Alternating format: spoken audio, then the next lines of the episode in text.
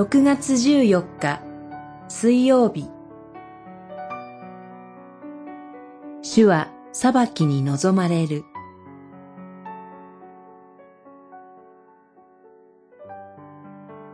イザヤ書三章。しかし言え、主に従う人は幸いと。彼らは自分の行いの実を食べることができる。三章実節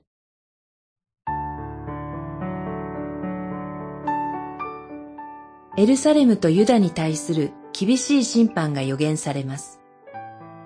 その日にはエルサレムの人々に必要な食料も水も頼りにする指導者や優れた戦士も、そして先を読む魔術師たちも取り去られ、戦いで多くの者が殺され、町が略奪と徹底的な破壊に遭うと告げられています。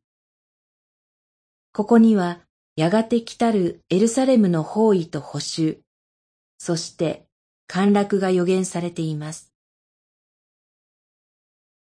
彼らがそれほどまでに裁かれなければならない理由は、主に敵対したこと、貧しい者たちを虐げたこと、そして指導者たちの傲慢であると告げられています。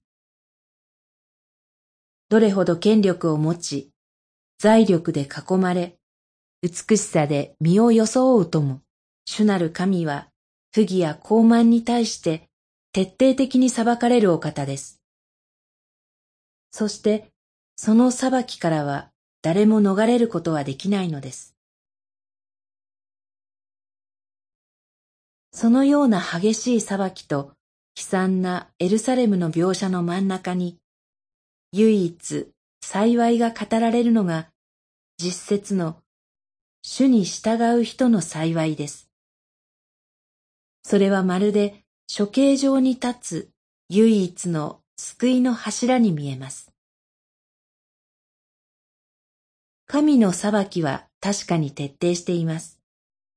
しかし、その目的は、主の民が世の権力や富を求めるのではなく、この幸いを告げる神の言葉のもとに立ち返り、義を行って幸いを得ることなのです。今日も主に従う人の幸いに集まりましょう。祈り。裁き主であられる主よ。